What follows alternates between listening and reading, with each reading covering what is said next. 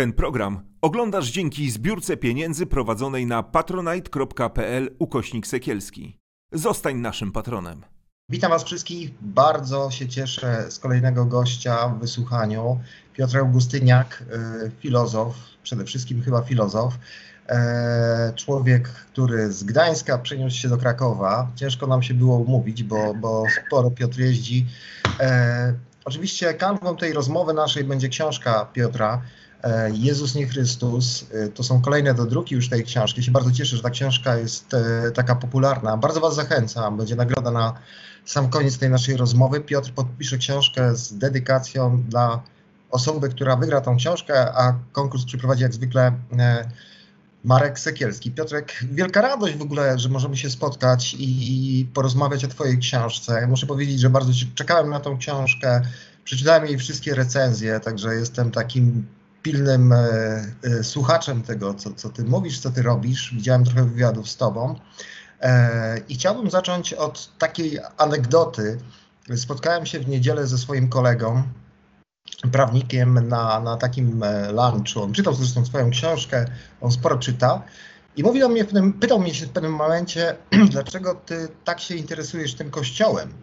No i tak się zastanawiałem nad tym, bo wiesz, bo ja mu później dziękowałem za to pytanie, bo się tak zastanawiałem i tak sobie pomyślałem, że no zacząłem mu opowiadać o tym opresyjnym wychowaniu, o tym domu katolickim. No znasz tę historię pewnie z całą pewnością. O tym poczuciu bycia oszukanym, o takim buncie też, że, który mi się udzielił w wieku czterdziestu lat, czy tam czterdziestu kilku nawet, kiedy to bardzo mocno zbuntowałem się przeciwko tej instytucji, jak taki nastolatek. A on mi na to mówi, że słuchaj stary, ja tego nie rozumiem, bo wiesz, ja miałem dwanaście lat, yy, poszedłem do kościoła i zacząłem tego słuchać, bo tam babcia co, co, co, co tydzień mnie wysyłała, mówię, Jezus zmartwychwstał, trzeba klękać przed Nim, się spowiadać. Zobacz, yy, dlatego o tym mówię, że są ludzie, którzy kompletnie nie mają z tym żadnego problemu. Czy ty nie masz takiego poczucia, od tego chciałbym zacząć, że to odklejanie się od Kościoła, yy, wyzwalające z jednej strony, ale też jest bardzo bolesne i yy, czy nie masz poczucia jak gdyby takiego okradzenia z czasu pewnego, bo można by było robić coś zupełnie innego, bo to jest jednak pewien proces tego odklejania się. Mhm. Chciałbym powiedzieć dzień dobry, dzień dobry Arturze i dzień, dzień dobry Państwu. Bardzo dziękuję za zaproszenie, bardzo dla mnie miłe i, i w ogóle zaszczytne też, tak, tak bym to powiedział, być w wysłuchaniu. A jeśli chodzi o to pytanie, to myślę, że to jest bardzo indywidualna kwestia. Ktoś odpada w wieku czterdziestu lat, ktoś odpada w wieku dwudziestu pięciu, ktoś odpada w wieku dwunastu, czyli tak naprawdę nigdy w to nie wchodzi. Ktoś trwa w tym do końca. I to strasznie, każda z tych sytuacji jest pewnie inna. Ja myślę, że napisałem to w książce, mówiłem też to wiele razy, że, że instytucja Kościoła ma jakąś ogromną, y, ogromną siłę i ogromną przewagę nad, nad, nad większością ludzi, którzy w młodym wieku zaczynają w ten, ten przestrzeń wchodzić. Y, jest to tak silna narracja, która w zasadzie jest nie, niewywracalna, która ma odpowiedź na każde pytanie, która obiecuje bardzo wiele, y, że myślę, że, że człowiek, y, zwłaszcza młody, który jest jakoś chwiejny, nie... nie wie jeszcze, co, co, co w życiu ma począć i o co w tym wszystkim wchodzi. I jeżeli jest jakoś pełen właśnie paradoksalnie wrażliwości bardzo często, a, a jednocześnie pewnego niepokoju, tak było w moim przypadku, takiego życiowego, egzystencjalnego niepokoju, to potem, to potem wchodzi w tę przestrzeń, jak w jakiś, jakby wpływał do jakiegoś po prostu rajskiego portu, na jakichś wyspach szczęśliwych, przepłynął gdzieś to morze, nie utopił się i nagle jest w porcie i tam jest obfitość i fig, i, i, i oliwek, i, i, i wina, i miodu, i, i czego nam jeszcze sobie chcesz. Tak poetycko zaczęłam, bo rano rozmawiamy, więc nie wiem, pewnie jeszcze nie trochę, ale no właśnie jest coś takiego, jest jakaś taka, taka przemożna władza i jest to władza nad, nad, nad duszą człowieka. Znaczy ja, ja myślę tak, że Że, że my wszyscy, którzy też odpadamy z tej przestrzeni narracji kościelnej, bo ona nas zmanipulowała czy, czy nas skrzywdziła na różne sposoby bardzo, to, to jednak wielu z nas, um, nawet odpadając od niej, to odpada właśnie w imię czego? No w imię tego jakiegoś niespełnionego pragnienia, wewnętrznej duchowości, wewnętrznej wolności, jakiegoś duchowego, wewnętrznego rozkwitu i nagle się okazuje, że, bo, bo, bo nagle się okazało, nie nagle, ale, ale nagle sobie uświadomiliśmy, że, że tego tam po prostu, yy, chociaż nam to, to, to obiecywano, to tego tam nam nie dano, a dano nam wręcz coś yy, przeciwnego, yy, bo, bo myślę sobie to, żeby tak długo nie gadać na początek, to, to jest pewien paradoks. To pewien paradoks jest taki, że, że, że, że w ogóle Kościół jako pewna, czy chrześcijaństwo może nawet szerzej, jako pewna instytucja kultury, czy, czy pewna, pewna opcja dla, dla człowieka w, w, w, w żyjącego w kulturze, zmagającego się z życiem, ona mówi tak, chcecie wolności, my tę wolność mamy, przyjdźcie do nas, będziecie wolni, po czym jakby przychodzimy tam, i co słyszymy? Tak, będziecie wolni pod warunkiem, że będziecie nam posłuszni, czyli wyrzekniecie się swojej wolności. I to jest taki, można powiedzieć, perwersyjny początek, perwersyjny taki, taka, taki mechanizm, z którego po prostu w ramach te, te, te, tej przestrzeni, takiej ko- kościelno-chrześcijańskiej, moim zdaniem nie ma wyjścia. To już zawsze będzie wyrzekanie się wolności w imię tego, że kiedyś ktoś nam tę wolność da. A tak naprawdę nigdy, myślę, jej nie, od, nie, nie, nie otrzymamy. Myślę sobie, że, że ta książka jeszcze pięć, dziesięć, na pewno nie piętnaście lat temu nie, nie miałaby takiego dobrego odbioru, bo przecież mam takie wrażenie, myślę, że podzielić tą intuicję, że żyjemy w takiej rzeczywistości nowej. Chodzi o to, że ludzie są gdzieś na rozdrożu, często wychodząc z kruchty oglądają się przez ramię i oni szukają jakiegoś takiego potwierdzenia tych swoich intuicji. To oczywiście nie jest zjawisko nowe, z tym zjawiskiem mieliśmy do czynienia na zachodzie Europy już dość dawno, ale myślę, czytając też komentarze do twoich wywiadów, do, do, do audycji, które można wysłuchać na YouTubie, że, że im to jest bardzo potrzebne i, i jest spora grupa ludzi, która, która po prostu to właśnie ma takie dylematy. Oczywiście są tacy, którzy oglądają i komentują złośliwie, bo gdzieś tam, nie chcę mówić, że prawda ich kole w oczy, ale inny punkt widzenia nawet, nie? Bo tu nie chodzi o prawdę, bo ty zresztą, co mi się bardzo podoba w swojej książce, nie mówisz, że wszystko wiesz, zjadłeś wszystkie rozumy, to przecież to, co ty rozkminiasz w tej książce, ma jakąś swoją e, tradycję i chciałem przejść do rzeczy, bo mówiłeś o tej opresyjności. E, zadam takie pytanie, które często było ci zadawane na temat tego, tej twojej części eseistycznej e, książki. E, jaki był Jezus? E, chodzi mi o, o, o kwestię taką zupełnie historyczną.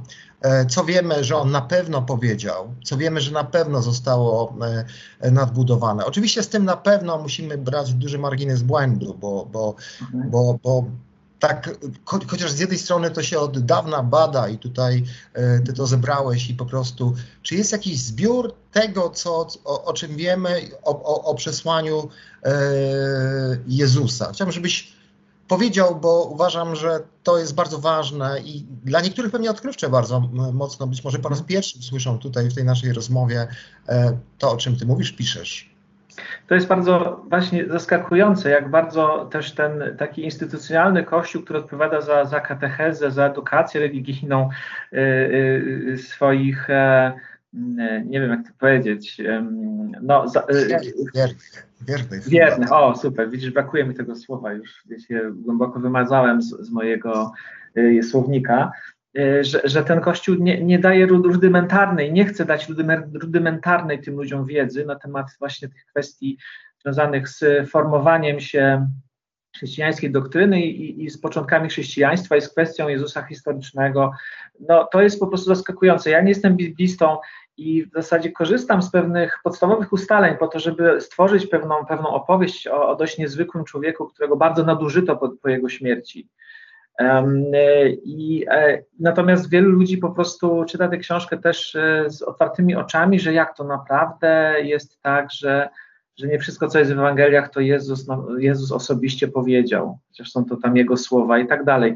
Dla mnie to jest szokujące. Y, y, y, I, i, I wielu, wielu właśnie y, takich też nawet ludzi, którzy się nie zgadzają z tą książką, to mówią, że pewien, pewien jej walor polega na tym, że w ogóle y, y, y, ludzie wierzący mogą po raz pierwszy dowiedzieć się pewnych elementarnych rzeczy, które wiadomo od, od stu lat, a może więcej. Więc to jest też bardzo ciekawe i symptomatyczne, tak, że chociaż mamy ciągle to, te, te, te, ta, tak, taki nacisk na katechizację w szkole, wszędzie i tak dalej, tak, to w ogóle o tych kwestiach albo bardzo niewiele się mówi, albo mówi się tak, że, że nic z tego w głowach nie zostaje. Więc to jest bardzo ciekawe. Natomiast no ja, jakby ta kwestia tego, kim był Jezus historyczny i, i co On mówił, co On głosił, ta kwestia jest jakoś nierozstrzygalna. Ona jest jakoś nierozstrzygalna i, i w związku z tym bardzo dużo badań, hipotez, jak w ogóle tej kwestii pode, po, po, podejść. W zasadzie nie neguje się tego, że, że dzisiaj już, albo rzadko się neguje to, że Jezus e, istniał. Istniał ktoś taki, e, e, żył w, w Galilei, mówił po aramejsku, był człowiekiem z prowincji, który prze, przeżył jakieś duchowe przebudzenie. I w, w imię tego przebudzenia duchowego zaczął głosić pewną, pewne, pewne orędzie, sformułował pewną propozycję duchowej przemiany. I ona była osadzona bardzo w języku religijnym wczesnego judaizmu, natomiast Jezus był, ja, ja go tak nazywam sobie współcześnie, że był, był frikiem. Był kimś nieco, można powiedzieć, odmiennym, a może nawet bardzo mocno odmiennym, więc chociaż jakby używał przekazu, używał języka judaizmu, to to, to co on po, wypowiadał, było jakoś takie zaskakujące i, i w jakiś sposób, nie wiem, uwodzące, ale w tym dobrym sensie, nie sekciarskim, i wyzwalające. I teraz no jest bardzo dużo hipotez, które, bo, bo z całą pewnością jest tak, że to, co mamy w Ewangeliach, które gdzieś są najbliżej Jezusa historycznego, to mamy w tych skomplikowanych narracjach literackich, bo to są, to są skomplikowane, złożone z wielu różnych gatunków um, teksty literackie, mamy tam jakąś warstwę pamięci o tym, co Jezus mówił, i mamy bardzo dużo takich nawarstwień, które są związane z formowaniem się wiary w Niego jako Zbawiciela już po Jego śmierci i domniemanym zmartwychwstaniu. Tak? Czyli, że chodzi o to, że jak Jezus umarł, to Jego straumatyzowani, zszokowani i mający najpewniej ogromne też poczucie winy uczniowie przeżywają jakąś formę zbiorowej iluminacji, że oto właśnie On zmartwychwstał, i zaczynają jakby wkładać, w związku z tym przypisywać temu Jezusowi bardzo wiele rzeczy, których On prawdopodobnie sobie nie przypisywał. No właśnie, że jest Synem Boga, że jest, ta, że jest właśnie Mesjaszem, Zbawicielem, że odkupił nas na krzyżu i tak dalej, i tak dalej, że, że już powstał z martwych i śmierć już się go nie ima, bo Bóg go podniósł i tak dalej, i tak dalej. I a, zaczynają w to wierzyć. I teraz, kiedy zapisują sobie słowa, które pamiętają, i czyny, które pamiętają, to zaczynają nie w złej wierze, ale w imię jakby właśnie przekazania własnej, własnej wiary w to, która się zrodziła już po śmierci Jezusa, zaczynają tam jakby e, projektować w te słowa Jezusa bardzo wiele rzeczy, których On nie powiedział. W dobrej wierze, w imię właśnie wiary w Niego, tak? I, i w związku z tym oddziel, to jest straszliwie skomplikowana praca, której bibliści przynajmniej od stu lat, a nawet więcej, no, po, poświęcają bardzo wiele uwagi. To są ogromnie też kompetentne i ciekawe badania.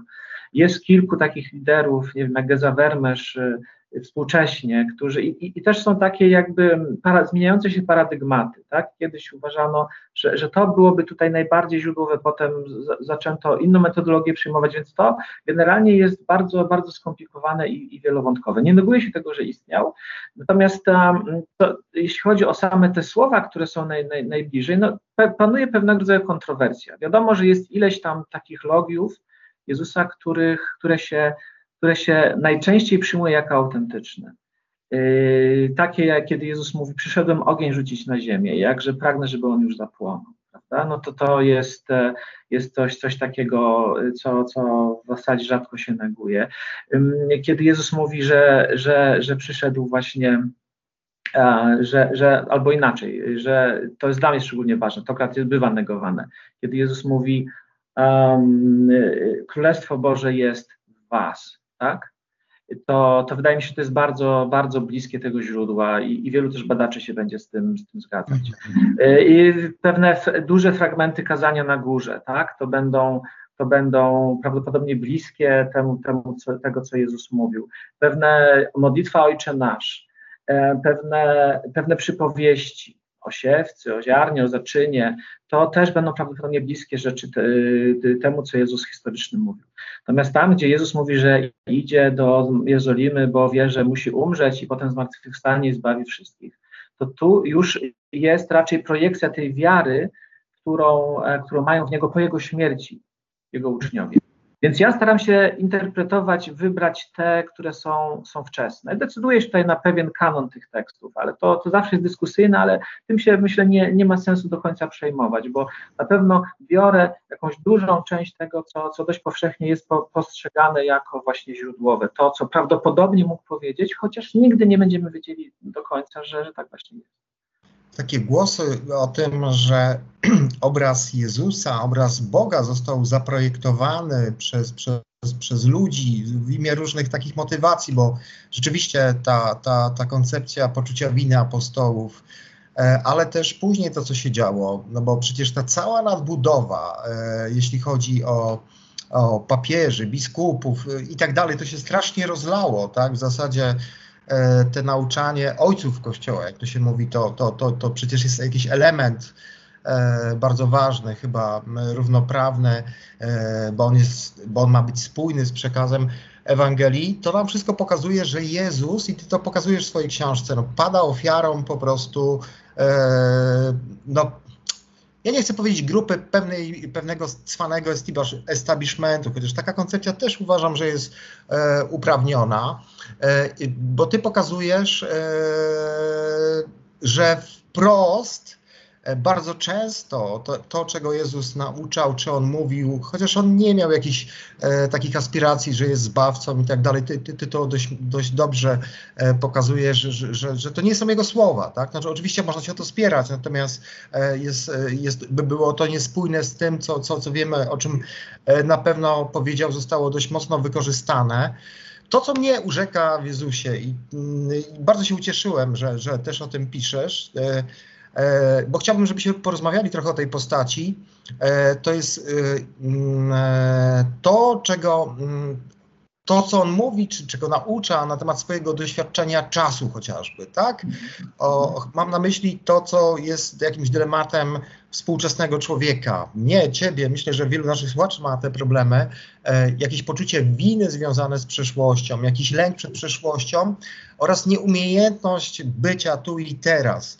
E, to, to jest chyba taki jeden z takich głównych dylematów. To, to jest cała opasła literatura, filozofia e, na ten temat. To jest bardzo urzekające, jak on rozumie to królestwo wewnętrzne e, i jak się on do nas zwraca. Wiem, że też jesteś tym urzeczony. Chciałbym, żebyś powiedział trochę mm, o o tych swoich refleksjach.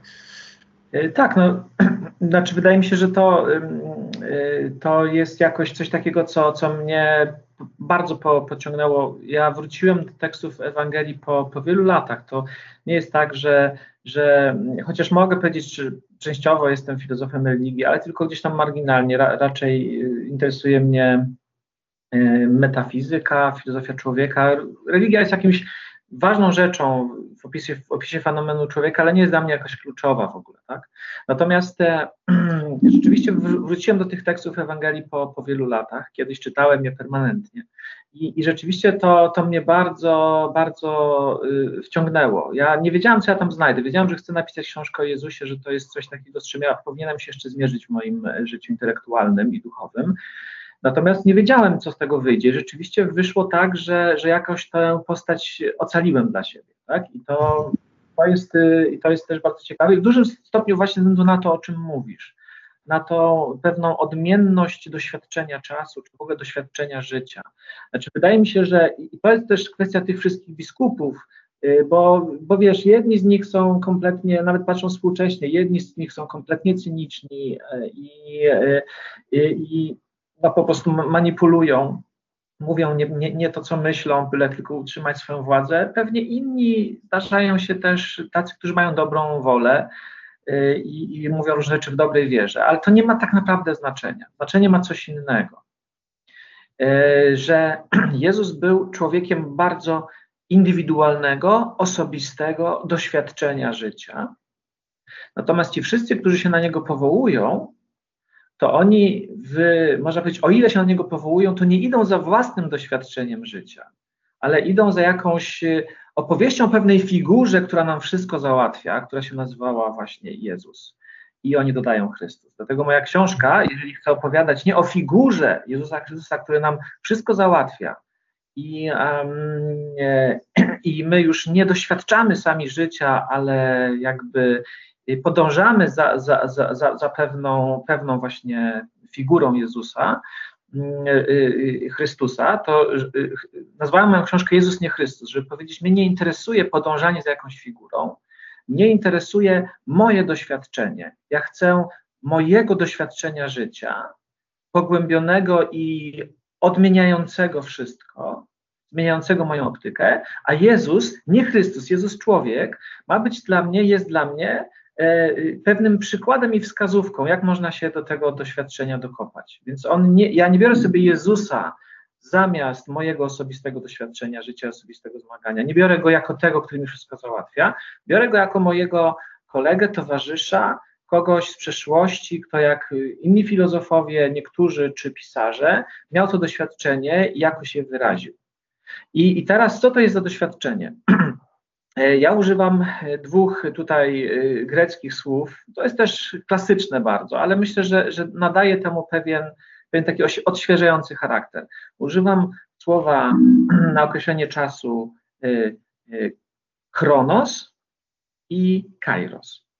Kairos. To jest Chronos. Chronos to jest właśnie to, o czym powiedziałeś. To jest czas chronologii, czas następstwa.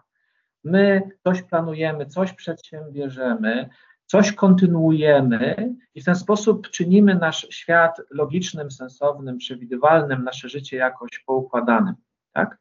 Ale rzeczywiście, o tym wprost w książce nie piszę, ale ty to wyczytałeś, to jest fantastyczne. Rzeczywiście w tym czasie chronologii my jesteśmy w jakiś sposób za, zakładnikami przeszłości. To bardzo dobrze widzą też e, e, e,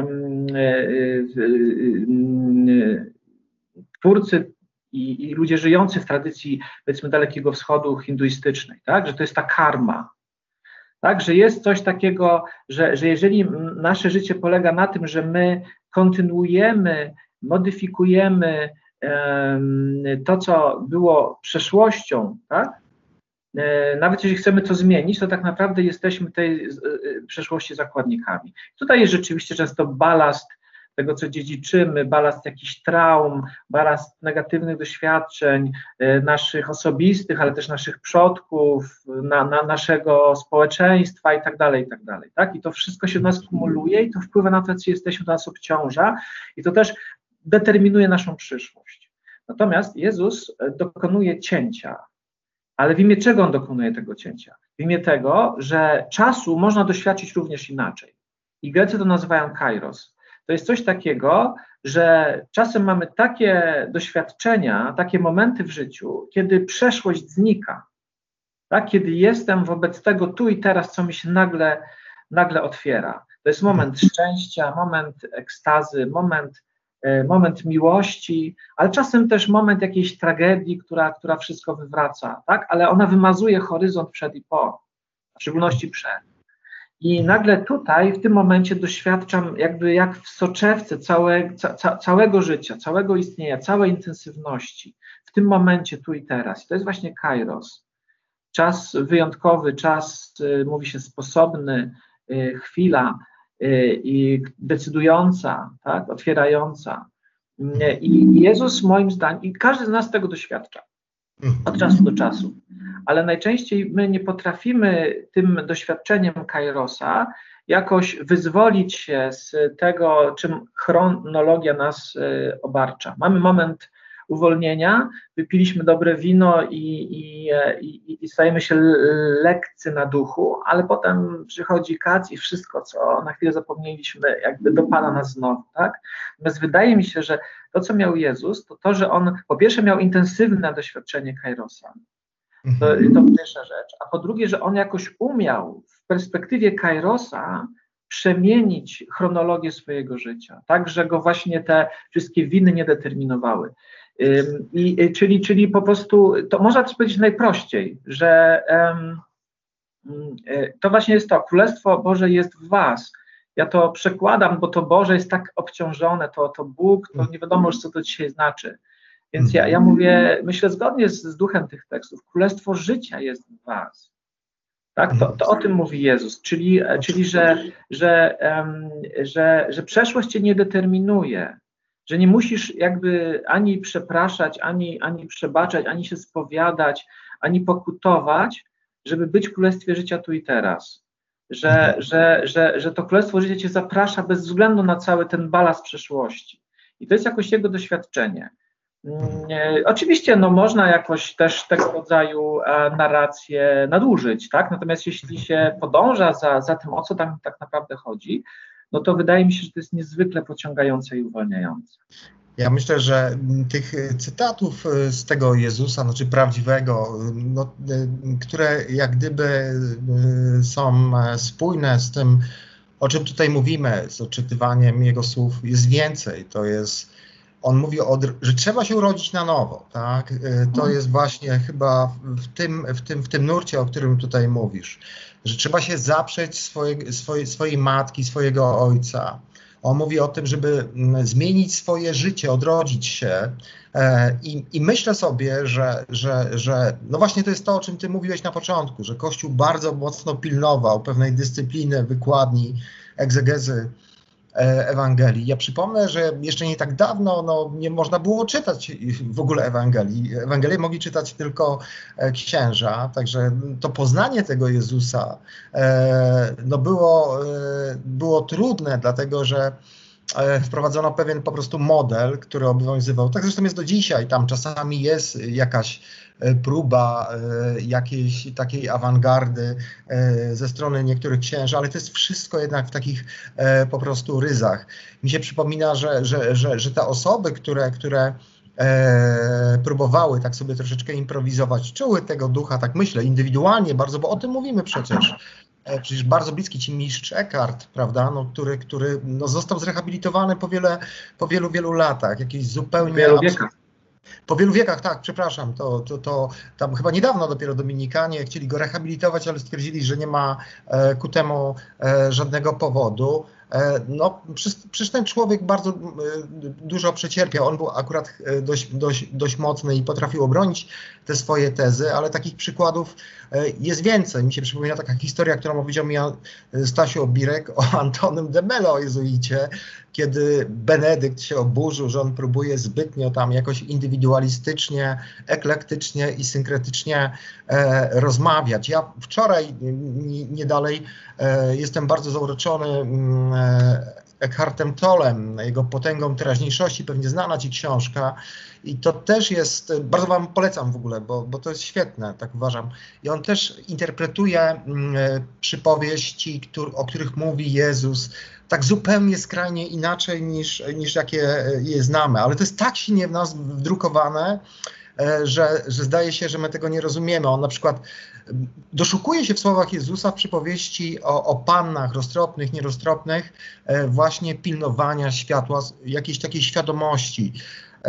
To jest po prostu niesamowite. Tutaj dużo można by było mnożyć i mnożyć tych, tych takich słów, które potwierdzą. W ogóle dla mnie też takie piękne i urzekające jest, jak czytałem z tobą różne wywiady, to, to, to jest postać Johna Lennona jednak i, i to jakiś taki przełysk, który ty dostałeś. Myślę, że to są takie piękne momenty w życiu my i warto o nich mówić. Powiedz, jak to było. Ty jechałeś autem, tak? I co tak, się stało? Ale... To jest troszeczkę, oczywiście w książce jest to leciusieńko, leciusieńko tylko pod, podkręcone, bo rzeczywiście tak było, że, że jechaliśmy na święta, od tego książka się zaczyna, całą rodziną do, do Gdańska, mieszkam w Krakowie, jak, jak mówiłeś, pochodzę z Gdańska, więc tam do, do rodziny, do, do moich rodziców, rodziców żony jechaliśmy na, na święta wielkanocne, kiedy ja już czułem się zupełnie poza chrześcijaństwem, bo, bo ta moja droga odejścia od, od chrześcijaństwa no, trwała wiele lat. Z, z górą już dzisiaj, no mogę powiedzieć, że już prawie osiemnaście lat już jestem pełnoletni w, tym, w, tym, w, tej, w tej drodze odchodzenia od chrześcijaństwa. Chwała Panu. E, tak, ale to jeszcze jednak, jeszcze jednak to, to, to, bo to nie jest łatwe, to w moim przypadku nie było ja jedno, jednorazowe, to, to, to na zasadzie pewnego wewnętrznego uwolnienia dokonało się wcześniej, ale potem, żeby się zdobyć na odwagę i wyciągnąć z tego konsekwencje i pewnie do, do dzisiaj jeszcze jakieś tam kompromisy ciągle zawieram, ale myślę, że już jest ich niewiele. Natomiast, natomiast no rzeczywiście jechaliśmy tym samochodem do Gdańska, czułem, że, że, bo zawsze na mnie Wielkanoc robiła jednak duże wrażenie, też piszę o tym w książce, to jest jednak jakiś taki bardzo, bardzo dla mnie wyjątkowy czas i, i wtedy jechałem, to było dwa lata temu, jechaliśmy do, do, do tego Gdańska na święta, ja czułem, że już nie mam żadnego związku z tym przekazem tych świąt i wtedy włączyłem właśnie w samochodzie piosenki Lennona, dość przypadkowo. Mówię, że to podrasowane, no bo ten Lennon gdzieś tam mi wcześniej już przebłysnął, ale nie w kontekście Jezusa, jakoś tak wrócił do mnie ten Lennon trochę wcześniej. No i, i włączyłem to w Wielki Piątek chyba w samochodzie i no i powaliło mnie, rzeczywiście powaliło mnie to Imagine, to, to jest jednak wielka opowieść o tym stanie ducha, który wydaje mi się gdzieś jest też zakonowany w, w Jezusie. Dlatego, że powiedziałem, że Jezus był flikiem, w tym sensie, że On naprawdę...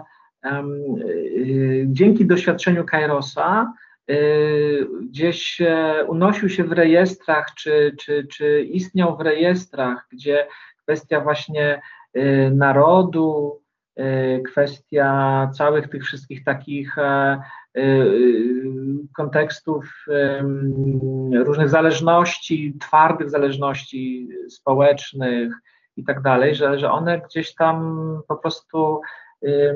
jakoś go nie determinowały, przynajmniej w tym stanie ducha, kiedy pisał Imagine Lennon, a Jezus też to miał. Znaczy, to, to co jest bardzo istotne, co powoduje, że, że, że Jezus jest, tak, jest bardzo radykalnie anty, anty, antykościelny, implicite, no to jest to, że on doświadczając Kairosa, uwolnienia wewnętrznego, tego doświadczenia czasu tu i teraz, że on potrafił wyciągnąć z tego konsekwencje. Trochę o tym powiedziałeś już, cytując, cytując różne słowa. To znaczy, że um, to jest moment, w którym nie determinują mnie więzi społeczne, w jakim sensie mnie nie determinują, że one mnie nie stwarzają. Że człowiek, który żyje w Chronosie, jest, jeżeli nie ma jakoś um, odskoczni wewnętrznej, to jest cały tym zdeterminowany. Jestem synem rodziców moich. I moja rodzina mnie determinuje. Jestem synem mojego narodu i mój naród mnie determinuje.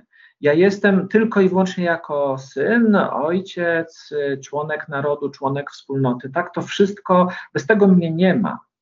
To jest, myślę, doświadczenie wielu ludzi też w Polsce. My, nie wiem, jakby jesteśmy z wieloma tymi ludźmi poróżnieni politycznie i tak dalej, i tak dalej, ale też wśród nas tacy są.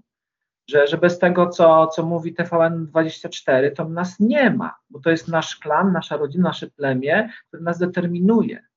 Natomiast Jezus proponuje coś, do, doświadcza czegoś takiego, proponuje coś takiego, w, że, że, ta, taki sposób odniesienia do, do, do życia i do siebie, że, że, że to po prostu traci znaczenie. Dlatego on mówi e, o tym, że, e, że, że y, y, wprowadza właśnie poróżnienie.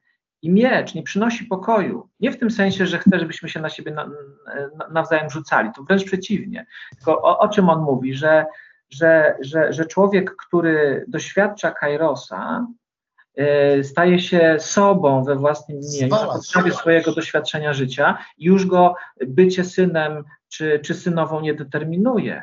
Mhm. Najpierw jest, a tamto zostaje gdzieś na zewnątrz, jest wtórne. Więc w tym sensie Jezus rzeczywiście ma doświadczenie anarchiczne.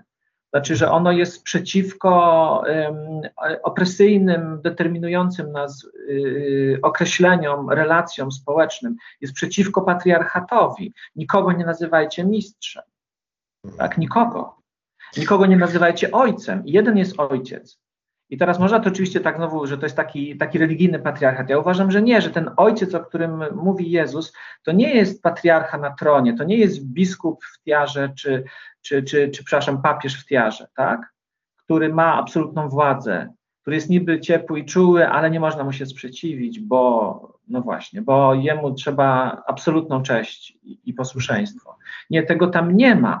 Ten ojciec, który mówi Jezus, jest w dużym stopniu bardziej matką niż ojcem, a w no, feministycznej teologii się to wyciąga, ja mówię, to jest życie, to jest życie. Nie? Naszym ojcem jest życie, w związku z tym wszystkie te ojcostwa, synostwa, ym, rodzinne, narodowe, yy, yy, klanowe, klubowe, yy, nie wiem, jakiekolwiek, które jesteśmy wychowani, one nie mają znaczenia. Jest tylko jeden ojciec, jeden ojciec i matka, to jest życie, w którym my uczestniczymy, nie jakaś osoba w zaświatach, tylko pewna, pewien fakt, że jesteśmy, że żyjemy i dzięki temu możemy być sobą. Yy, więc to jest bardzo anarchiczne, tak? Anarchiczne, anar- anarchiczne, wprowadzające właśnie, relatywizujące te wszystkie zależności władzy, które mają nas determinować.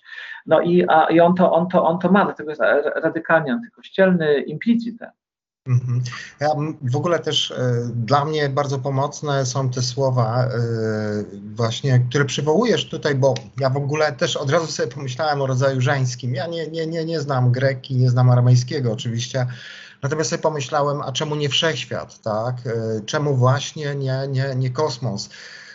I tak dalej, i tak dalej. Natomiast to bardzo jest pomocne te słowa, właśnie takie czytane z takim zrozumieniem. Aczkolwiek mówię, że znaczy, ja nie chcę przez to, żebyśmy się wywyższali, żeby ktoś tak nie pomyślał. Broń Boże, to nie jest nasza intencja, to jest raczej zaproszenie do innego spojrzenia, a myślę, że to zawsze rozwija, ubogaca, ubogaca takie słowo kościelne zresztą bardzo, e, do tego, żeby się nad tym zastanowić, bo na przykład mi, w moim doświadczeniu, te słowa, które cytujesz, pomagają rozróżnić świadomość, tak, od takiego ego, tej całej naleciałości, co jest moim doświadczeniem. Spojrzeć na mnie po prostu z boku i jak gdyby wstać i zacząć zupełnie inne, nowe życie. To jest chyba najpiękniejsze w życiu człowieka. Oczywiście możemy się tutaj spierać o, o, o różne doświadczenia, ale to, że no właśnie, można zawsze zmienić swoje życie, można zmienić siebie. E, tak sobie pomyślałem, że to jest bardzo spójne. Dlaczego Kościół nie chciał, żeby ludzie się po prostu oparli na dziesięciu przykazaniach. Znaczy, ja nie wiem, czy Kościół jest w ogóle potrzebny. No to, to jest e, pewien system pewnego myślenia. Takich systemów jest mnóstwo, tak? Bo my się tutaj mamy często za pępek świata, a przecież no Jezus nie był jedynym myślicielem religijnym. Nie wiem, jak to się w kategoriach filozoficznych oczywiście określa i tak dalej. E, natomiast ich, ich, już, ich jest wielu. Natomiast chciałbym powiedzieć o tym, do czego jednak cały czas wracamy. To znaczy e, chodzi mi o e, doświadczenie też życia zakonnego w twoim przypadku. E, piszesz też o tym w swojej książce, więc myślę, że mogę o tym pytać. Ja wiem, że to są szalenie intymne e, pytania, natomiast e, e, czy ty doświadczyłeś takiego formatowania, takiego gdzieś tam e, seminarium? E, pytam o to, bo ostatnio pisałem wstęp do pewnej książki Roberta Somborskiego, on był naszym gościem, który pisze o O, o jakiejś takiej hipokryzji seminariów. Chciałbym trochę o tym porozmawiać, po prostu e, o tym kształtowaniu e, księży. No Dominikanie wydają się takim, e, jak na warunki e, polskie, e, liberalnym e, bardzo e, zakonem. Oczywiście teraz przychodzą taki dość duży kryzys, ale e, chciałbym, żebyś powiedział o takim swoim indywidualnym doświadczeniu, no, bycia w zakonie, e, jak to działa po prostu, jak, jak wygląda ta formacja. Myślę, że wielu naszych widzów też to ciekawi, jeżeli mógłbyś się z tym podzielić. Tak, oczywiście. Ja byłem w zakonie przez pięć lat. W, wyszedłem stamtąd w dwa tysiące trzecim roku. Przed święceniami, więc trochę mnie to, trochę mnie to śmieszy, jak się mówi, były Dominikanie, no bo najczęściej to chodzi o te osoby wyświęcone i po, po ślubach wieczycy. No ja, ja, ja się wycofałem wcześniej. To nie było już daleko, i, ale, ale im bliżej, bardziej się to zbliżało, tym bardziej czułem, że, że to że będzie jakiś yy, najbardziej, to byłby jakiś najbardziej przerażający krok w moim życiu. Znaczy jakieś takie, powiedzmy, yy, nie wiem jak to powiedzieć, ale coś takiego, tak jakbym rzeczywiście wtedy to, to swoje życie do końca zaprzeczył. Czułem coraz, z biegiem czasu, oczywiście nie na początku, ale czułem z biegiem czasu, że to będzie jakiś bardzo fałszywy, fałszywy krok. I to, co przesądziło, znaczy, wiesz, no to jest po prostu jakieś tam do, dojrzewanie, część ludzi się tam jakoś odnajduje, inni odchodzą, to jest naturalne. Natomiast dla mnie, dla mnie to oczywiście ten kontekst dominikański był ważny. On był za, zarazem pozytywny, jak i negatywny. Znaczy pozytywny był taki, i, ty, i, to, i to jest ewenement, na pewno ewenement, tylko u jezuitów tak jest. Na pewno u, też u jezuitów tak jest, ale tylko u jezuitów i dominikanów jest tak, że, że te studia filozoficzne i teologiczne są rzeczywiście na najwyższym poziomie, a zwłaszcza filozoficzne Dominikanów. Są, są rzeczywiście na bardzo wysokim, były wówczas, myślę, że ciągle jeszcze jakaś tam troska o to jest. A wtedy były naprawdę na najwyższym poziomie i mieliśmy najlepszych profesorów i z Warszawskiego Uniwersytetu, i, i z Jagiellońskiego, i, i, i z Lublina też, z, z K U L u, takich naprawdę najlepszych filozofów polskich. I to na pewno był, był, był ten pozytywny impuls, który mi też pozwolił się jakoś w, wyemancypować wewnętrznie, w tym bardzo tego słowa sensie, jakoś stamtąd wyjść. Natomiast była też oczywiście taka stymulacja bardzo negatywna, to, to było, było doświadczenie relacji przełożeństwa, tak? Przełożeństwa też grupy, która miała, była mała, zamknięta, miała w sobie pewien dynamizm opresji,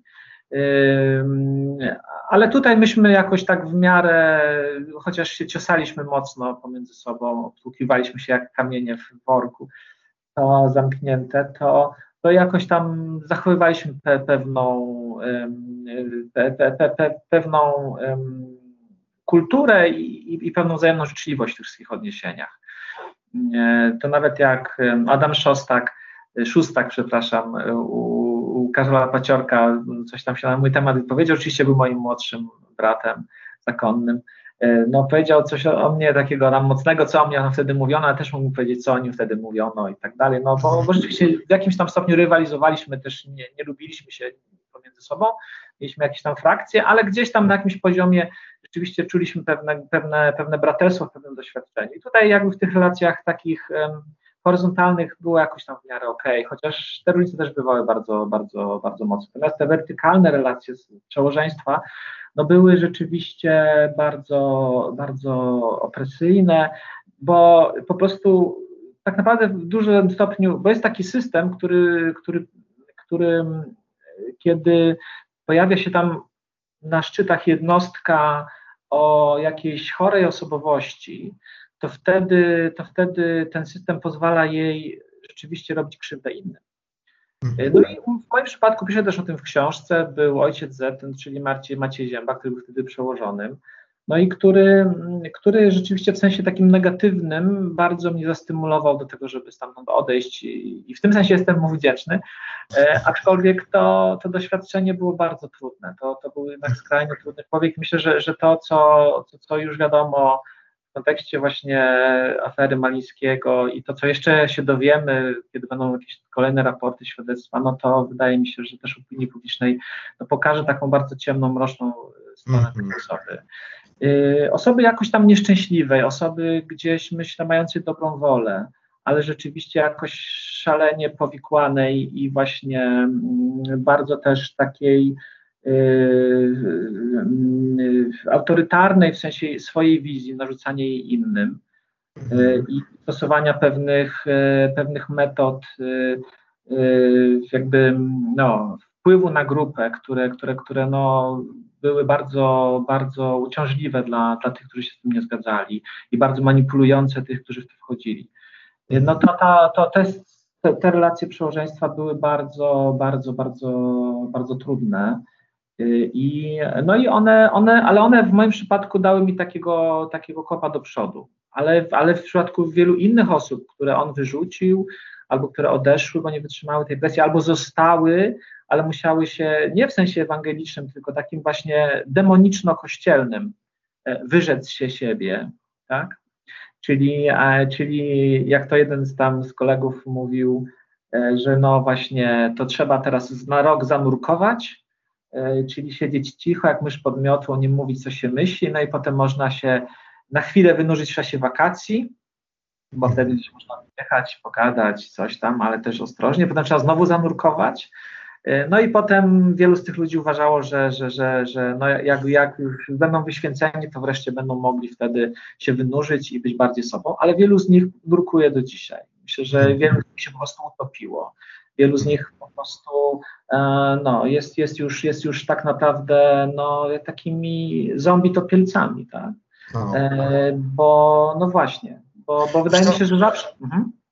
Powiem Ci, że, przepraszam, że Ci Piotrze, przerwała, Piotrze przerwałem troszeczkę, mam nadzieję, że, że, że widzowie nam wybaczą. Wiesz co, bo chciałbym się za tym zatrzymać, bo to jest też taki ważny rozdział Gomory, którą wydajemy ze Stasiem Obirkiem pod koniec września. No właśnie Zięba i muszę Ci powiedzieć, to co mnie uderzyło tak bardzo mocno, bo zbieraliśmy sporo informacji, to, to informacji na jego temat i tego takiego doświadczenia bycia z Ziębą. Mówię o tym tak ze śmiechem na twarzy, ale to naprawdę, to dość traumatyczne było. Aktualni, a nie byli właśnie Dominikanie nam dużo po prostu poopowiadali. I to jest nieprawdopodobne dla mnie, że w tym takim no, demokratycznym zakonie, który się wydawał taką awangardą w pewnym momencie, zresztą to, to, to Zięba tak chciał bardzo, żeby z tej parafiańszczyzny wydobyć ten zakon, no dochodziło do takich rzeczy. No, no z jednej strony po prostu takie formowanie kogoś, plotki, wzywanie na dywanik. Ja już nie wchodzę w te kwestie alkoholowe, no przecież wszyscy o tym wiedzieli i po prostu mimo wszystko nie robili z tym nic, kompletnie nic, absolutnie. Jakiś taki kult jednostki, no przecież to człowiek niezwykle wpływowy. I tak sobie myślę też w tym kontekście, od tego, od czego troszeczkę zaczę, zaczęliśmy, że w Polsce coraz częściej, myślę, będzie się pojawiać taki typ terapii związany właśnie z tą nerwicą eklezjogenną, z tym takim formatowaniem drugiego człowieka, zwłaszcza młodego, człowieka, który ma czterdzieści lat, nie potrafi sobie poradzić w życiu, bo żyje w jakimś takim paradygmacie poczucia winy, wstydu do swojego ciała. No właśnie w tym takim zaprzeczeniu do słów Jezusa, żeby się urodzić na nowo, wejść na nowe tory nowego myślenia, nowego życia, doznać oświecenia i tak dalej. Bo to oczywiście ty masz perspektywę, taką głębię wejrzenia w tą, w tą sytuację, ale myślę sobie, że to jest jednak mimo wszystko bardzo trudne i to nie jest takie bezkarne, no bo młody człowiek jest jak taka delikatna trochę roślina i wiesz, yy, trudno nas, starych koni, teraz gdzieś tam omamić, podporządkować sobie, ale jednak młodego człowieka, takiego delikatnego, można bardzo mocno zniszczyć. I Zięba oczywiście jest jakimś takim przykładem, bo myślę, że takich Ziębów to jest sto tysięcy. W zasadzie, jak ja słucham tutaj o, o, o różnych biskupach, o ich chamstwie, bucie, no w twoim rodzinnym mieście, w Gdańsku, Łódź, no t- takie traktowanie z buta przez tą całą hierarchię. I to jest ta jedna strona tych ludzi, którzy, którzy by chyba wymagali jakiejś pomocy po prostu, takiego po prostu sterapeutyzowania. Ja nie chcę oczywiście mówić, że ktoś jest jakiś zaburzony, ale to przecież terapia zawsze tylko pomaga, to nie świadczy, nie stygmatyzuje. A z drugiej strony o młodych ludziach, którzy mają w domu taką sytuację, prawda? To jest wielki temat, prawda, generalnie tego takiego zniewolenia i, i tych... I, i tych konsekwencji, nie wiem, w psychice, w życiu codziennym, bo to się przenosi na żonę, na rodzinę, na pracę i, i, i tak dalej. No wiesz co, ja myślę, że my w ogóle żyjemy w takim dosyć przemocowym społeczeństwie, tak? I, i takie, taka przy, przy, przyzwolenie na, na, na, na przemoc taką psychiczną jest niestety bardzo duże. I generalnie wydaje mi się, że mamy taką nieświadomą tendencję do tego, że jak się pojawiają takie jednostki właśnie jak Maciej Z, które właśnie są, są silne, mają wizję i tak dalej, to, to my mamy w sobie pewnego rodzaju taką, taką bierną uległość i, po, i przy, pozwalamy im na dużo, tak? To jest też kwestia patriarchatu na pewno, który, który jest u nas utrwalony. To są takie bardzo głębokie struktury, wydaje mi się właśnie i, i, i w dużym stopniu właśnie religijne naszego społeczeństwa, ale też doświadczenia właśnie takiej, takiej nie wiem, różnej, różnego rodzaju właśnie przemocy bezpośredniej w naszej historii, prawda, przez wojny, powstania różnego rodzaju, prawda, i tak dalej, reżimy, że, że to, to jest jakiś taki wielki, wielki temat. I rzeczywiście wydaje mi się, że my potrzebujemy jako społeczeństwo jakiejś dogłębnej terapii, do, dogłębnej psychoanalizy. Ja nie wiem, nie chcę mówić, który powinien biskup pójść na jaką terapię, tak ja nie, jest, nie, nie specjalizuję się w to, to zresztą nie jest... Ja myślę, nie? Ja myślę, ale... ale... Mhm. Tak, Ty ale myślę, że o tych młodych ludziach, tak, przepraszam, tak. Oczywiście. I też jakby, nie wiem, wydaje mi się, że generalnie oczywiście ja mogę polecić wszystkim młodym ludziom, którzy są uwikłani w, w swojej historii w tę kościelność. No mogę oczywiście polecić to, żeby się też nie bać tego, żeby, żeby, żeby właśnie znaleźć pomoc psychoterapeutyczną. To jest absolutnie, absolutnie wydaje mi się ważne i, i potrzebne dla wielu ludzi, ale też wydaje mi się, że są te pewne formy autoterapii, które, które, które, które, które, no nie wiem, to, że się ujawnia pewne rzeczy, to, to co ty robisz ze Staszkiem, tak? To są pewne rzeczy, które też mogą w takiej autoterapii społecznej po, pomóc. Zresztą to ciepło, które emanuje ze, ze Staszka Obirka i też z ciebie, no nie, nie jesteście ludźmi, którzy, którzy idą po to, żeby zabić, tylko jakby chcą powiedzieć prawdę i to ma taką bardzo, bardzo te, myślę, potencjał bardzo duży terapeutyczny, tak? Taki też poza gabinetem, gdzie, gdzie pewnie nie wszyscy trafią. Ale wydaje mi się, że ta moja książka też ma taki w sobie walor właśnie terapeutyczny, że, że tutaj nie tylko chodzi o to, żeby, żeby, żeby coś niszczyć, tylko żeby też móc coś w sobie ocalić, że my w dużym stopniu zmagamy się z tym Kościołem i jakoś walczymy z nim. Nie, nie z czystej chęci odreagowania czy, czy nienawiści, ale właśnie w imię ocalenia swojego wnętrza. Że, że, że, że my często uwikłaliśmy się gdzieś tam w swojej historii w te kościelne, dlatego że byliśmy wrażliwymi duchowo ludźmi, tak, że słowa Jezusa nas poruszały. I, i ja mogę sobie dzisiaj powiedzieć, że jestem człowiekiem niewierzącym, bo jestem człowiekiem niewierzącym, dlatego że wiara to jest właśnie ten, to, to słowo i ten klucz do tego, którego używa Kościół, żeby, żeby właśnie organizować swoją władzę nad nami. Tak. Powiem tak bardzo dosadnie, moim zdaniem Jezus był człowiekiem niewierzącym. Ale co, co, czy to znaczy, że był ateistą? No nie był ateistą, był człowiekiem głęboko, głęboko duchowego doświadczenia. Ja wierzę w takie doświadczenie duchowe, które właśnie nie jest związane z wiarą, tylko właśnie z doświadczeniem życia, jego, jego, jego niesamowitości, jego tajemnicy, jego być może boskości, jeśli ktoś chce, tak? To, co powiedziałaś o kosmosie i tak dalej, tak? To jest to i my w dużym stopniu chcemy jakby, bo powiem jeszcze jedną rzecz, która, która jest dla mnie bardzo ważna. Uważam, że w dużym stopniu ze względu na to, jak katolicyzm w Polsce działa i formatuje ludzi i, i, i całe życie społeczne, to, że my jako kraj jesteśmy w dużym stopniu krajem duchowo martwym. Nie dlatego, że tracimy korzenie chrześcijańskie, nie dlatego, że odchodzimy od Kościoła. Nie, właśnie dlatego, że nie potrafimy od nich odejść, że nie, nie, nie potrafimy się z tego, z tego wywikłać. To znaczy, że, że, że po prostu Kościół ukradł nam duchowość, po czym ją po prostu a, zdeptał i, e, i wymazał. Tak? Że, że jeżeli duchowość to w Kościele, a w Kościele jej nie ma. I, i, i w związku z tym jest pustynia. Tak? Teraz chodzi o to, żeby, żeby umieć jakby dać ludziom możliwość jakiegoś duchowego oddechu, właśnie jakby niejako poza też tą, tą przestrzenią. I z jednej strony w mówieniu prawdy o tym Kościele, bo to już jest pierwszym jednak drogą do jakiegoś duchowego odrodzenia, jest mówienie prawdy, yy, nawet najbardziej bolesnej, ale drugie to też, żeby, żeby dać, pokazać, dać jakieś wzorce czy, czy, czy, czy, czy wskazówki, właśnie tego doświadczenia wewnętrznego, o którym mówiliśmy, które jest zakodowane w tym słowie kairos, które po prostu tworzy człowieka po raz pierwszy jako mnie, jako mnie osobiście przeżywającego moje życie. W całym jego trudem i, i, i wspaniałością. Nie? I, I o to właśnie też chodzi, żeby, że, że, że my jakoś, mam takie wrażenie, na różne sposoby walczymy właśnie o to, żebyśmy mogli żyć w społeczeństwie, w którym człowiek ma jakąś opcję do, i przestrzeń do, do rozwoju, do wolności. To mówisz o tych młodych ludziach, którzy bardzo często przez to takie jednokierunkowe wychowanie katolickie, katechizację taką, nie inną, jakby pewien kontekst, nie wiem, parafii, rodziców, w to mega wkręconych i tak dalej, jakby mają bardzo mało możliwości, żeby, żeby, żeby, żeby, żeby znaleźć coś tak naprawdę pozytywnego. Czują fałsz tamtego, ale nie bardzo wiedzą, co wziąć w zamian. Ja, ja odkryłem filozofię, miałem wspaniałych nauczycieli, yy, też między innymi w Zakonie, potem na Uniwersytecie Jagiellońskim, tak, wspomnę Cezarego Wodzińskiego, mojego wielkiego przyjaciela i, i też mistrza, mogę tak powiedzieć, chociaż nikogo nie nazywajcie mistrzem i on też tego bardzo przestrzegał, ale w tym takim pozytywnym tego słowa sensie.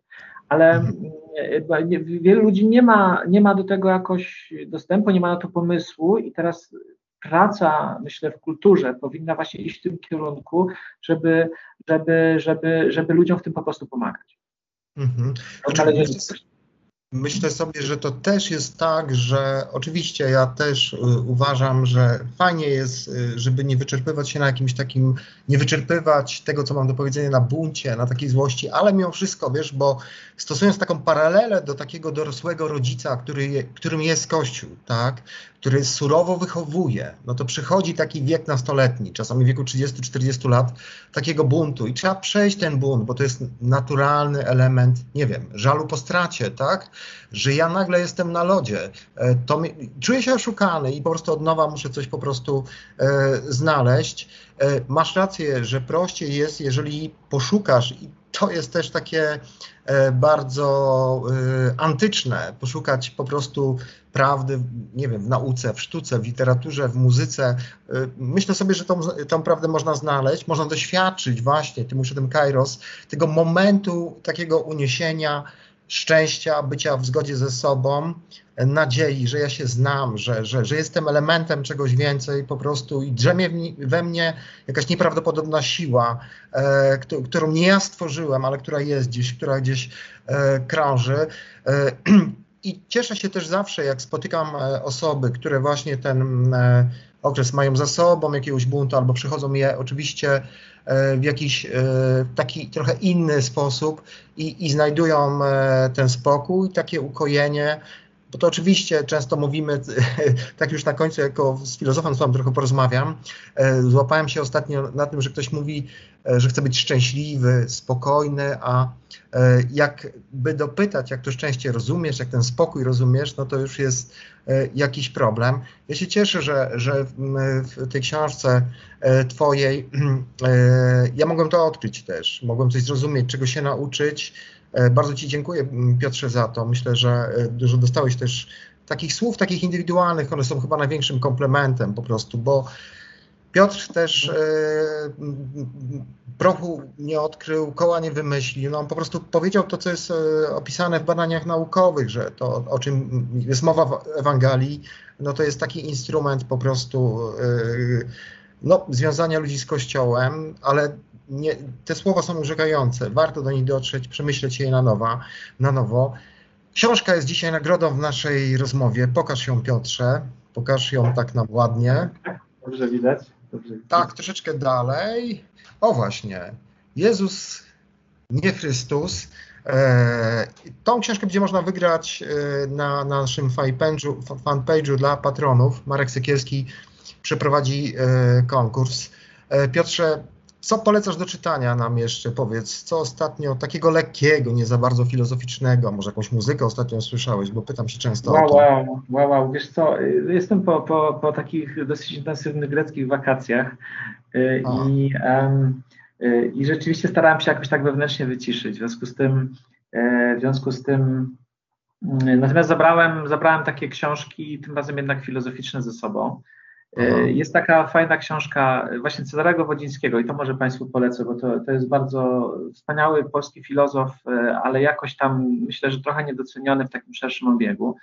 Jest taka książka, której wróciłem po latach, w ostatnich tygodniach. Ona nie jest lekką lekturą, ale jednak chciałbym ją polecić. Dobrze się to czyta, ale rzeczywiście stawia fundamentalne pytania, też trochę związane właśnie z tym, co, co Kościół robi i co w ogóle taki, taka instytucja, która sobie uzurpuje do wiedzę na temat tego, czym jest dobro, jak ona bardzo często staje się właśnie synonimem zła. To jest książka Cezarego Wodzińskiego, Trans Dostojewski Rosja. Mała książeczka, ale bardzo, bardzo myślę pouczająca i, i poruszająca, więc to, to jest książka, którą ostatnio, ostatnio czytałem, więc dzielę się taką, taką, taką inspiracją.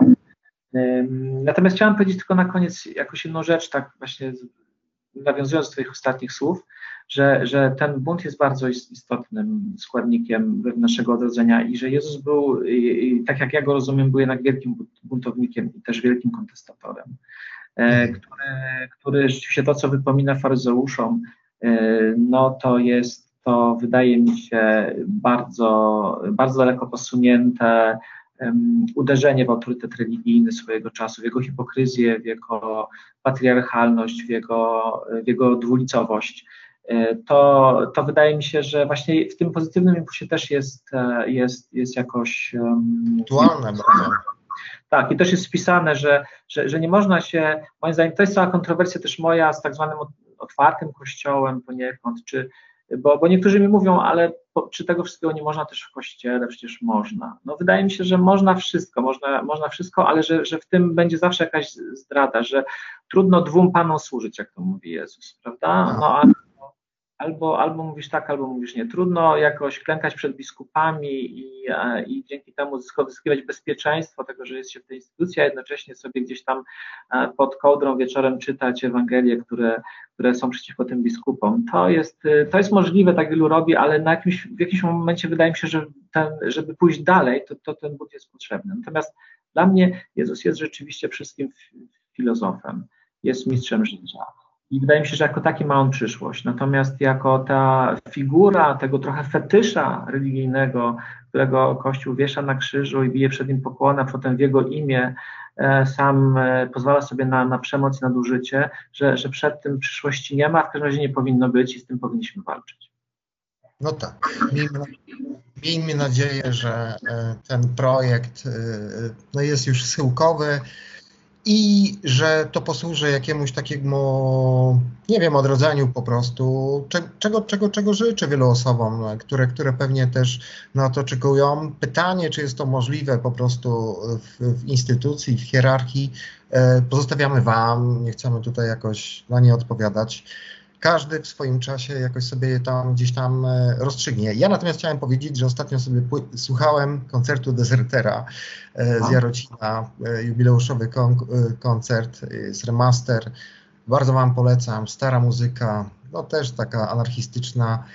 Kiedyś Deserter zastanawiał się, jakby wyglądała sytuacja Jezusa, gdyby nagle zjawił się na, na ziemi. No, chyba, chyba rzeczywiście by został po raz kolejny ukrzyżowany, prawda?